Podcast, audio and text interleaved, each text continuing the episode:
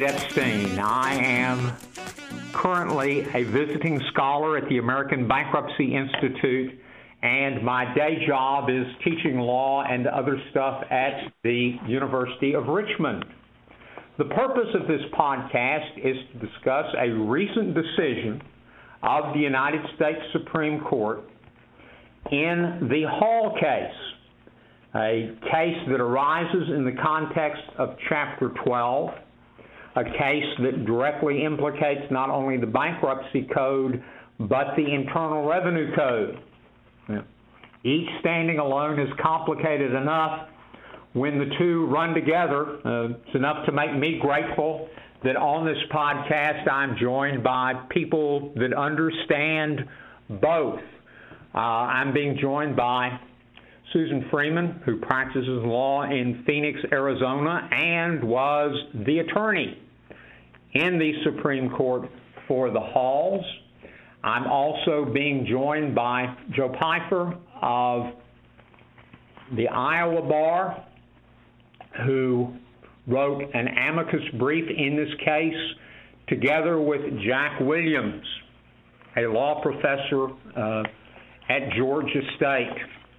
Just to be sure that our audience has a understanding of the Hall case, Susan, could you sort of get it started by talking with us about the issue before the court and what it was that was argued to the court and what it was that the court decided? Sure. Hall construed Bankruptcy Code Section twelve twenty-two A two A, and I called that the farm sale statute in the argument to the court because there are way too many numbers in this case. That section of the code demotes the Section five oh seven priority claims of governmental units arising from the sale or other disposition of farm assets in Chapter twelve cases, and it treats them as unsecured claims as long as the debtor receives a discharge. The court held in the case that capital gains income taxes due to a farm sale during a Chapter twelve case for an individual debtor do not qualify for this special treatment. Um, and that means that the taxes can't be paid from the sale proceeds, and they're not, the tax claim is not dischargeable, and it has to be paid by the individuals after the bankruptcy stay expires. Um, so, Susan, I take it a critical fact in this case is the time relationship between the time of the filing of the Chapter twelve petition and the sale of the farm? Yes. Family farms often have really low tax bases because the property's been in the family for generations, and then the values escalated, and the farm property was used to collateralize loans, and then we had the crash in the market and the prices dropped, but they still substantially exceed the low basis. So you have huge administrative expense claims. And and certainly um, historically the I R S had sought administrative priority for taxes incurred in bankruptcy reorganizations, including as a result of asset sales, um, until at least the farm sale statute stripped that priority. Um, and then the I R S uh, seemed to reconsider its position on this. So, so the court's analysis here turns on the meaning of the administrative expense claim um, section dealing with taxes, five oh three B one B, which makes any tax incurred by the estate into an administrative expense priority claim under five oh seven. Um, and the Halls argue that incurred means to take on liability, and we argued that the estate consists of property that's operated and liquidated for creditors that can generate taxable income. And we said that an estate comes into existence upon the petition filing, and the assets are operated or sold and generate income. And in that context, the estate incurs liability for resulting taxes, just like it incurs um, liability for the light bill to, to operate and preserve and, and use these assets. And we said that Um, payment of income taxes should not be divorced from income, but should be paid from the proceeds of bankruptcy estate assets that were used in operating the estate, um, unless you have a specific exception, which you had in this case. And in fact, the assistant um, S G agreed in his oral argument that this is the usual practice. And it's just this, I think, a basic principle of bankruptcy administration. Um, but in his brief, the Solicitor General argued alternatively that the farm sale statute only applies to priority claims and administrative expenses aren't claims, um, And we said, no, you know, especially look at like this amendment to five oh seven A eight that really undercuts that. And we cited a lot of code provisions and even Supreme Court cases that said these are claims. Um, and then number two, they argued that Chapter twelve plans don't provide for administrative expenses, which are paid separately and wholly outside of the plan, as in Chapter thirteen, they said. Um, and we cited a number of code provisions that say plans must provide for administrative expenses, and they're expressly discharged upon plan completion, and we distinguished the Chapter thirteen law. And then they said, number three, that post-petition taxes are not administrative expenses at all in Chapter twelve individual cases because an individual debtor is not a separate taxable entity under Internal Revenue Code thirteen ninety-eight and thirteen ninety-nine. Um, the dissent responded to all three of the arguments, and the majority focused on the third and, to some extent, the second. Um, and, and if, in effect, what the court said was that these taxes in individual Chapter twelve cases are not administrative expenses payable by the bankruptcy estate because it's not a separate taxable entity. Um, so, so basically what we argued to the court was that these two sections of the Internal Revenue Code establish different income tax treatment for two classes of debtors depending on whether their post-petition income was part of the bankruptcy estate. So you have, number one, all Chapter seven, and at that point, um, individual Chapter eleven debtors whose post-petition income is not property of their bankruptcy estates. And then you have, number two, the non-individual reorganizing debtors whose post-petition income is part of their bankruptcy estates. And so in the first kind of case, you have a separate tax I D number that is obtained um, by the estate for the taxation of the income from asset sales that the trustee pays, and the debtor pays taxes on its post-petition non-estate income. And then in the corporate Chapter eleven cases, um, and, and we think really in the Chapter thirteen as well, where the debtor in possession or, or the trustee that's displacing the debt is responsible for paying taxes on the income that is property of the estate. Um, and we argued that this doesn't make the D I P or the trustee personally liable or this non-dischargeable, um, and that instead what this means is that the D I P is supposed to use estate funds as the authorized agent of the reorganizing bankruptcy estate. The court, on the other hand, said, all right, incurred by the estate under five oh three B one B um, is a – you only have it incurred by the estate if it's a tax for which the estate itself is liable. And it said that taxes on income generated from estate assets um, are not collectible from asset proceeds. They're not dischargeable in a Chapter twelve case. And it supported this um, really with, with two um, main arguments. One was Section thirteen oh five, dealing with taxation in Chapter thirteen cases, and the other was three forty-six, dealing with state and local taxes. So um, three forty-six is the first and I think the main hook. It says that um, three forty-six says that where there's no separate federal taxable estate, then income that is taxed to or claimed by the debtor may not be taxed to or claimed by the estate on the state tax returns. And the court um, seizes on that language and applies it.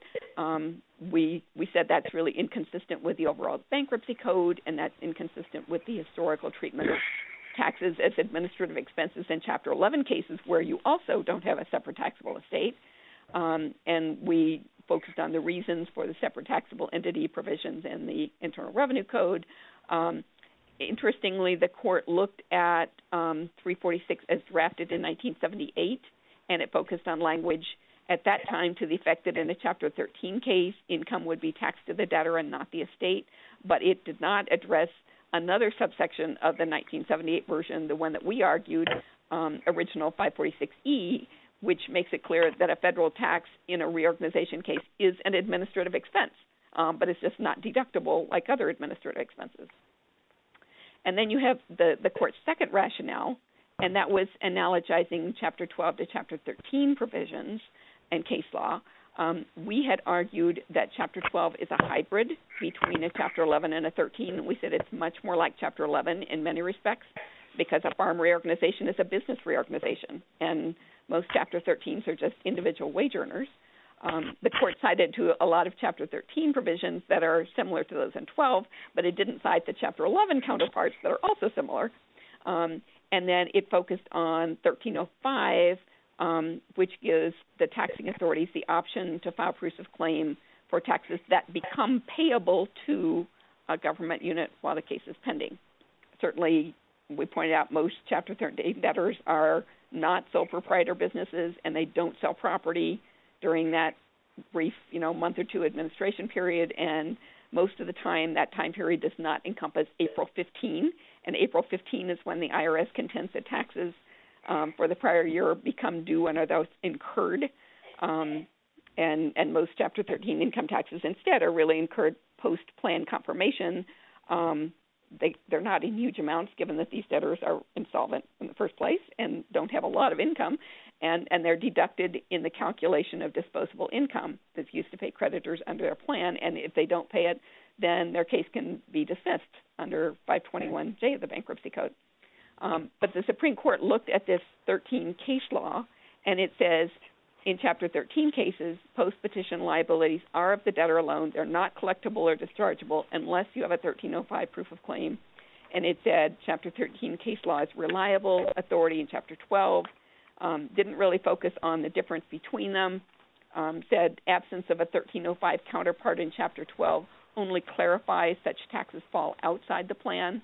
Um, didn't address the difference in the Chapter twelve disposable income provision.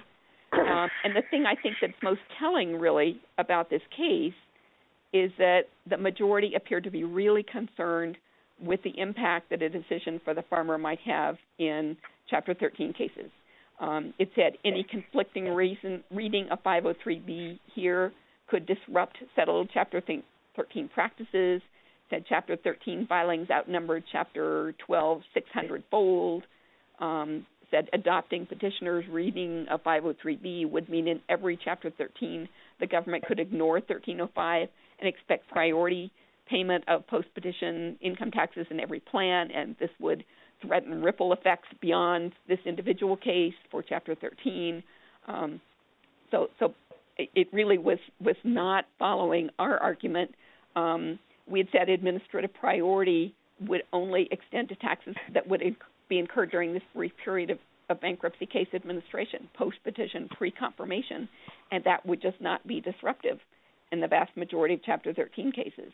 Um, and the dissent, if you look to it, it recognized that in some Chapter thirteen cases it says taxes on income earned post-confirmation, pre, post-petition, pre-confirmation are not incurred by the estate, um, but it said we don't see the serious harm in treating taxes um, during this period as administrative as um, in a twelve or a thirteen, given the short period of time. Um, and, and we can really see the debate that was uh, idea, apparently going on in this regard. It did not, the dissent did not focus on the alternative argument that thirteen oh five really applies to taxes that are payable to a governmental entity while the case is pending um, versus five oh three, which talks about incurred by the estate. So the court could also have said, all post-petition taxes are payable, um, and that's Susan, let me let me seize on that. I'm Susan, sorry? let me seize on that and just sort of move to, to the next stage of, of, of this brief podcast. I think you've given us a, a good understanding of the issues before the court, uh, what was argued to the court, and which arguments the court tended to borrow and, and which arguments the court either ignored or rejected. Uh, I wonder, given, Susan, particularly everything that you've said, not just about Chapter twelve, but, but about Chapter eleven and thirteen, Joe and Jack, but, but including Susan as well, of course, could we now shift the discussion looking to the holding of the Hall case? Uh, can you all talk a little bit about the impact of the holding of Hall going forward in twelves and possibly in elevens and thirteens as well? Uh, let, let me make just one statement then about the eleven, because I think that was the other really important thing um, in this. Uh, you, you have the fact that they're concerned about the impact in thirteens, but then the other thing is that they find a way to get out of the impact on elevens. Because that was one of the really big things we argued. We said the, the twelve provisions apply equally in an eleven, and this would be a real disaster in Chapter eleven cases if, in fact, you don't have administrative expense priority for the taxes that are incurred post-petition, pre-confirmation. And we said that you've got all these cases like, like Nicholas and Nolan from the Supreme Court that said um, it is um, an administrative expense. And what the court said was you have this Internal Revenue Code provision that a trustee in a corporate debtor case must file tax returns, and so he may shoulder the responsibility that parallels that borne by the trustee of a separate taxable entity. And so that's that's the way it got out of the impact on Chapter eleven. And, and if it hadn't gotten out of the impact on Chapter eleven and hadn't been con- concerned about the impact on thirteen, I think it would have been really different. Yeah, this is um, – I think the, the Hall opinion uh, does provide uh, some insight on, on two points. The, the more specific point, the Chapter twelve point, is that it uh, essentially eviscerates the two thousand five amendments. Now, part of the problem is in artful drafting um, in, that led up to the two thousand five amendments and their embodiment in uh, twelve twenty-two A two A. But the other part was that there were, with Chapter twelve, we're, we're operating on a, uh, a peculiar substantive chapter for relief because it does borrow from it borrows language from uh, Chapter thirteen, but as Susan pointed out, it also bar, borrows language and context from Uh, Chapter eleven. The other problem is that the Internal Revenue Code pro- provisions that the court focused on were part of the Bankruptcy Tax Act of nineteen eighty. This is twenty-six U S C Section thirteen ninety-eight and thirteen ninety-nine. And they predate Chapter twelve by about six years. So they weren't contemplating the Chapter twelve um, uh, Uh, substantive uh, relief provisions at all when they were designed. And a lot of the difference uh, between thirteen ninety-eight and thirteen ninety-nine, as Susan has um, identified, was driven by the fact that back in the day before the two thousand five amendments, post-petition income under five forty-one A six in both a seven and an eleven with an individual debtor uh, did not constitute property of the estate. So thirteen ninety-eight was a way in which to effectuate a, a more robust discharge for an individual debtor, um, particularly when you didn't have the administrative inconvenience of accounting for post-petition income since it belonged to the debtor anyway in an individual Chapter seven and eleven. And uh, the Chapter twelve case, the post-petition income is going to be uh, generally property of the estate, uh, but that's precisely how we now treat under two thousand five individual Chapter eleven cases. So the justification between um, the entities under thirteen ninety-eight being taxable and all the others um, being uh, not recognized as a separate taxable entity really doesn't exist anymore. And so what we have in Hall, and I know Joe's going to talk about it from a from a very practical and important perspective, is um, this problem, this almost, an, not almost, it's an anomaly. The specific problem is that you do have some case law now, particularly in the Eighth Circuit, um, that states that if you uh, are smart and have time and don't have a lot of pressure from your creditors, uh, you can facilitate various types of transfers and use what um, the farm sale statute, or what I just called uh, the priority stripping provision of Chapter twelve. But if you administer these assets in the bankruptcy case itself, that is post-petition, then Hall uh, applies, and you will not be able to employ as an individual Chapter twelve debtor Section twelve twenty-two A two A. That's the, the specific, the more general, and then I'll hand it over to Joe to talk about Um, the practice areas, is that if you take Hall and combine it with two Chapter thirteen cases, you get a pretty good insight on how this Supreme Court is going to engage the Bankruptcy Code and discern or divine its understanding. If you take a look at Hall and the Lanning case and the uh, Ransom case, two Chapter thirteen cases, you'll see there's a refrain, and that refrain Um, is text, context, and purpose. They're going to start with the text of, this, of the code. They're, then they're going to look at the internal context and external context of the code to try to understand it. And then in, Lansom, in Lanning and Ransom, those two Chapter thirteen cases, purpose seemed to serve a very important role. not simply just a test of the absurd, but to provide some insight. Uh, those two opinions were eight to one opinions. Now, in Hall, what happens is the purpose is clearly on the side of Susan's client. There's no question that was the role of, um, uh, of this legislation, and there's no question that Hall eviscerates it. But it looks like at least five members of the court uh, have um, relegated the purpose component of that refrain for statutory interpretation to something akin to a, a test for the absurd. If it clearly is absurd, um, then purpose might have a role. Other than that, it was pretty much sidelined in Hall, and the focus was on a particular narrative that the court developed, or at least five members, based on their assessment of the text and the context in which the language played out. Jack, I want all of us to come back to, to that last line of thinking before we're done. But for now, Joe, could you talk with us more specifically about Hall and, in particular, how it's going to impact on Chapter twelve practice? Certainly. I'm going to pick up a little bit of where Jack left off. While the three of us would agree that the purpose uh, should have been uh, the primary part of the refrain and not the afterthought for the Supreme Court, leaving that aside, we're left with the wreckage that we have after Hall of Section twelve twenty-two A two A. So what the practitioner needs to do, representing the Chapter twelve debtor or family farmer coming into the office, is to ascertain, does any of my reorganization that I'm contemplating, will it engender uh, tax consequences? So you got to be working with the tax preparer. You need to know your basis. You need to know if I'm going to sell. You need to know if you have uh, other tax goodies such as credits.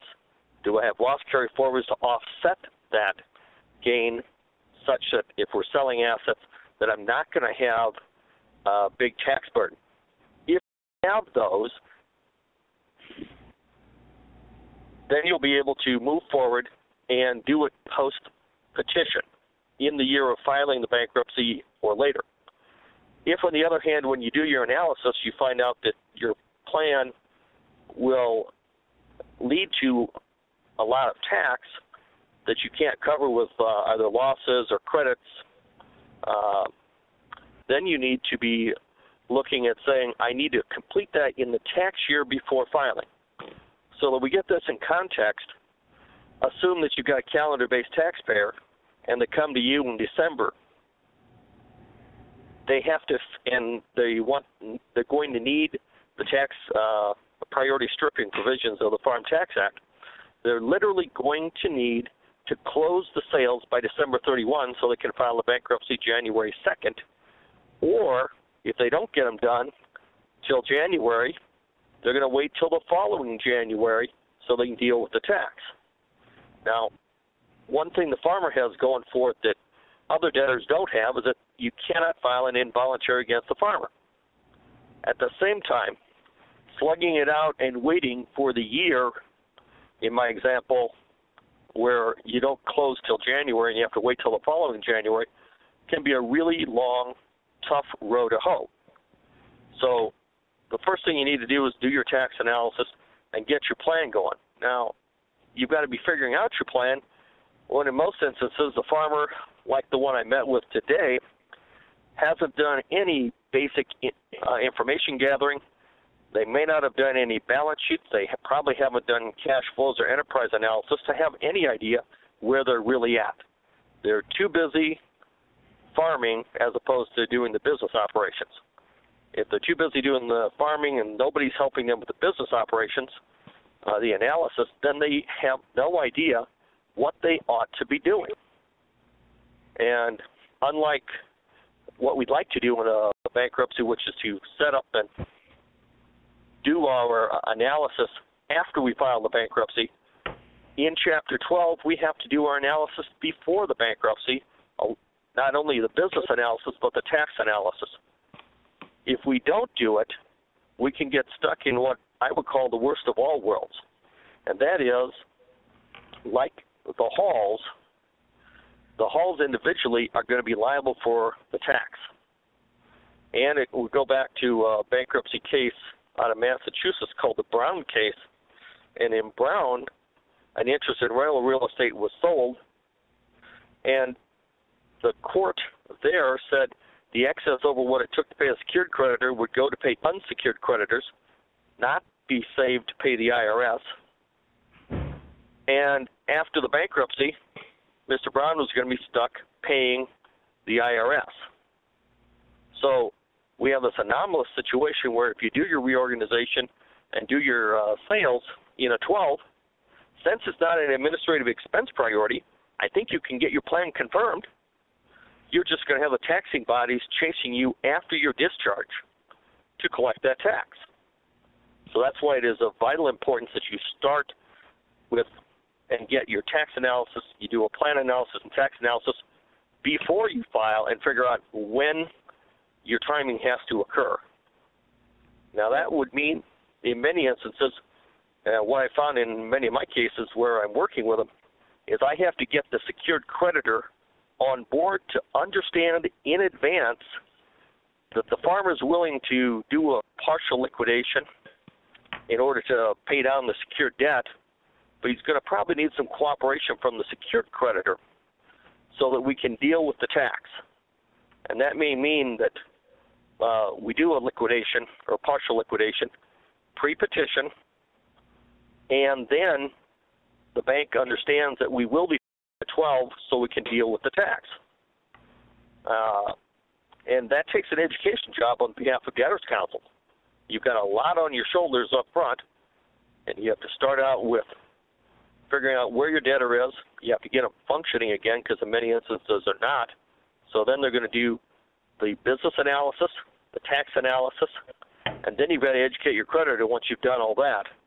So an awful lot hits your shoulders very fast uh, when you take on one of these cases. So you can make sure that you don't walk your farmer into the tax booby trap left by Hall. Joe, what about um, trying to convince the uh, secured creditor to let the debtor just incorporate and then and, and have the debt um, transferred to the corporation, and the individual debtor would continue to guarantee it, but you would then have the the bankruptcy by a corporate um, Chapter twelve debtor and have the liability that of a corporation. I think you've got a problem there, Susan, and the problem would be this. If you read the definition of the family farmer, mm-hmm. the family farmer has to, uh, and you're now going to say the family farmer will be the corporation. The corporation has to have greater than half of its income from farming in either the tax year before filing or in the second and third tax years before filing under one oh one eighteen A. So if I form a corporation and am able to get Uh, the corporation formed, we're probably in its initial year of uh, uh, existence. So therefore, it won't qualify as a family farmer, so it won't qualify to file a Chapter twelve.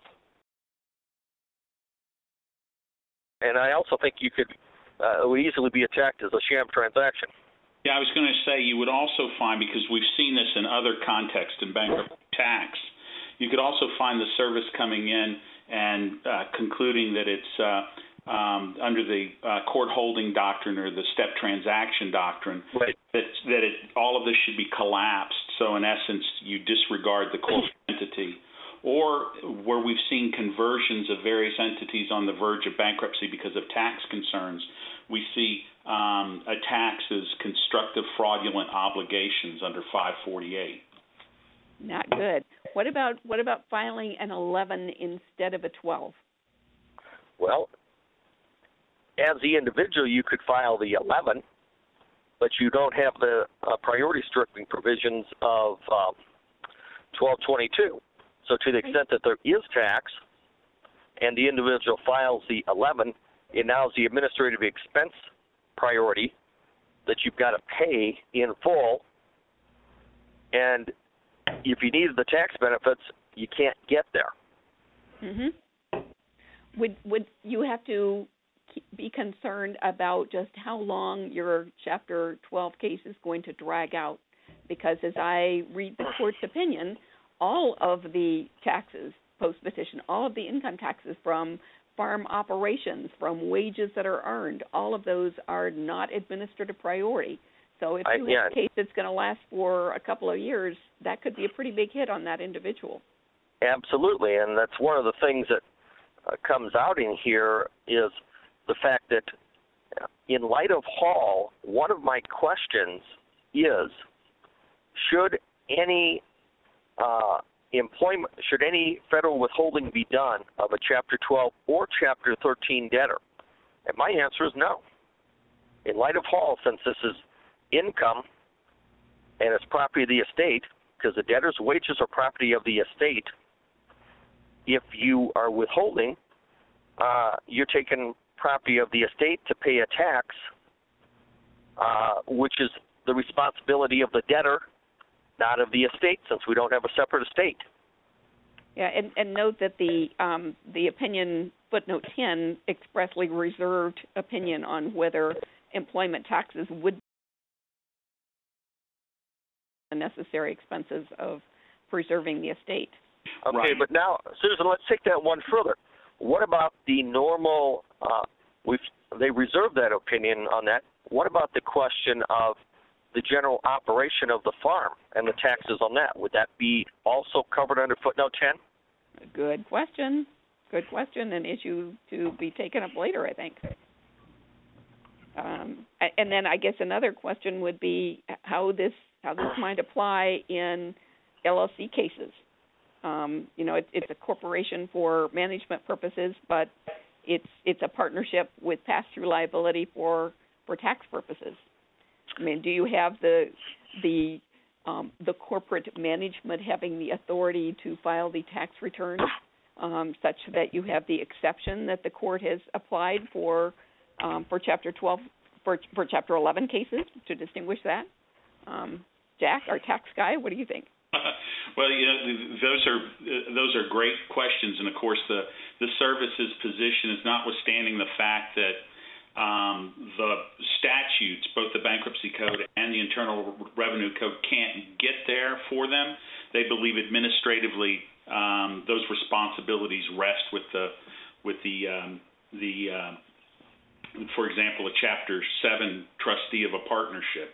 Um, so I think that the The service is going to, uh, the, the I R S is going to take the position that uh, that what we're talking about here in Hall is the uh, uh, question about uh, a separate taxable entity for capital gains taxes, and will attempt to distinguish other types or categories of taxes and tax responsibilities. So I, although I think Joe is right, and Susan, I think what you're Uh, suggesting is correct, if you're going to read this thing uh, in an honest fashion. I think the service is going to take the position that no, for employment taxes, uh, for other types of, of uh, uh, uh, farm taxes, for various trust fund taxes, uh, the estate and anyone who's a responsible party in relation to that estate uh, is going to have to uh, uh, pay for an account for those taxes.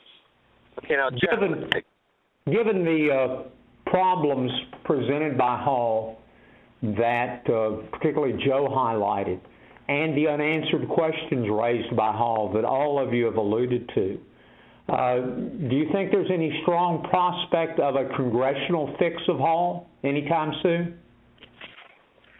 There's discussion about a congressional fix, and in fact, Senator Grassley, who introduced the language which uh, was uh, dissected by the Supreme Court, has come out and said he intends to introduce a legislative fix. Uh, Jack and I have been working uh, with Senator Grassley's office, frankly, ever since B A P C E P A came out, uh, discussing what a fix might look like. And not only have we been talking about a fix to deal with uh, the problems that uh, we've identified in Hall, but there are a lot of other problems in twelve twenty-two, and if we go back and talk about the inartful drafting, there are a lot of other things that come back to that. One of the questions Jack and Susan were bantering about, what about the L L C? What about the partnership? And I'm going to take you guys one a little further, and that is back to where Jack and Susan were, and that is, if you've got a small partnership, there's a small partnership exception to getting into the technical difficult uh, areas of partnership tax law called Section sixty-two thirty-one of the bankruptcy or the tax code. So if you got a partnership with less than ten, you don't even have to file a partnership return. You can put that income on your ten forty. So if I you know, really want to throw this into a quagmire, most farm partnerships aren't going to be more than ten. So they're not even going to file a ten sixty-five, which is a partnership return that you'd use in a partnership or an L L C. And so you end up way out in the ozone here. And who's the taxpayer and who can do anything? Who's the debtor?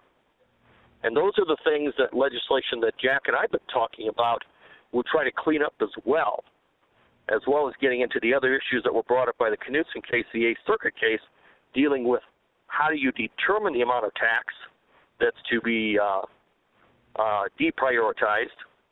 Uh, we, in Knutson, I argued uh, a marginal methodology which favored the uh, uh, Chapter twelve debtor. And then the other major issue that Knutson dealt with was the question of to which the sale of which assets does it apply? Does it only apply to the sale of what the service would call capital assets, or does it apply to all assets? Because it says, you know, in twelve twenty-two, you're dealing with the disposition of any farm asset. It doesn't say any capital farm asset. When again, in the cap- regular capital or non-capital assets, we're back into the interplay between tax law and bankruptcy law. And Jack and I'd like to, if we're going to do a cleanup, let's clean as many questions out as possible to make it easier for the family farmer to reorganize using Chapter twelve and to not be stymied by taxes. Yeah, and David, as you know, the, as you know, the, the, uh, when we're talking about bankruptcy and tax, you, you have the opportunity to come by it from the bankruptcy side or from the tax side, and most of the time the answer is that you have to come by it from both sides. And that means separate committees in the House and Senate and very specific requirements on tax legislation beginning in the House. Well, last thing, I wonder if we can come back to Jack's earlier comment about what we should take away from Hall in terms of the approach the Supreme Court is likely to take in bankruptcy cases going forward. And Jack used the trilogy of text, context, and purpose, with the first two far outweighing the third. Uh, and Jack, missing from your list is prior practice of the state of the law before this particular provision was enacted. Uh, that's, of course, of special interest when we think, for example, about the uh, Radlax case that we're all waiting to see. Uh, any of the people on the podcast want to add anything to, to Jack's comments in terms of what we could possibly learn from Hall of predictive value in terms of how the Supreme Court approaches bankruptcy issues? Um, you know, I guess from my perspective, as, as I see it, the court certainly um, can, as it did here, insist on a narrow construction of certain statutory provisions, even when that's contrary to um, overall practice and precedent, the overall administration of bankruptcy and how you handle it. Um, but what I see also is that the court really does care about whether the bankruptcy system is working smoothly, and, and maybe that's Jack's context, because I think that if the justices had not believed that Chapter thirteen cases would have been really disrupted, and if they had not found a way, some rationale to avoid the impact in Chapter eleven corporate cases, that the decision would have been very different. And, and I take that in part from the kinds of questions that I was getting at oral argument, um, where the court really wanted to know how this worked in practice. And, um, and and the fact that they focused so much on Chapter thirteen here and were able to come up with a way around eleven. So as, as I look at Radlax, um, I think the court could also construe the statutory language literally, Um, despite historical practice, despite the overall bankruptcy policy. Um, but as I looked at the transcript in Radlax, I, I see the court likewise being concerned about the smooth functioning of the system. and, and concerned about creditors, um, perhaps even more than debtors. Um, and so I, I see this as, as maybe forecasting something for the lender. Well, maybe that tells us something not only about Radlax, but tells us about the future of Stern against Marshall. But, but what clearly the three of you have told us is, is a lot more that we need to know about the Hall case that I know is going to be of, of tremendous value. Uh, for those of you that are interested in obtaining a more complete understanding of, of Susan's position, Susan, I know that, that obviously your briefs to the Supreme Court are available online. Is there anything else? Are you thinking about writing anything about uh, the Hall case that people should be watching for? Um, I did commit to write something for Bloomberg News, and that should be coming out shortly. And I'm I'm sure I'll end up writing other things here and there. And I'm, Joe and Jack, as I may have neglected to mention, I hope not, uh, the two of you, of course, did an amicus brief in Hall. Uh, anything else that I should alert our listeners to that they should watch for from one or both of you? Um, I, I have coming out an article on um, in uh, the B N A Journal on Hall, and I have in the uh, A I R A Journal an article looking at Hall and the two Chapter thirteen cases I talked about, and this uh, this trilogy of in, of text, context, and purpose should be out in the next couple of months. That's great. Thank you again to the three of you. Uh, very grateful to you for, for spending this time making Hall and the issues going forward more understandable. You're welcome. You're welcome. Thanks very much for allowing us to participate.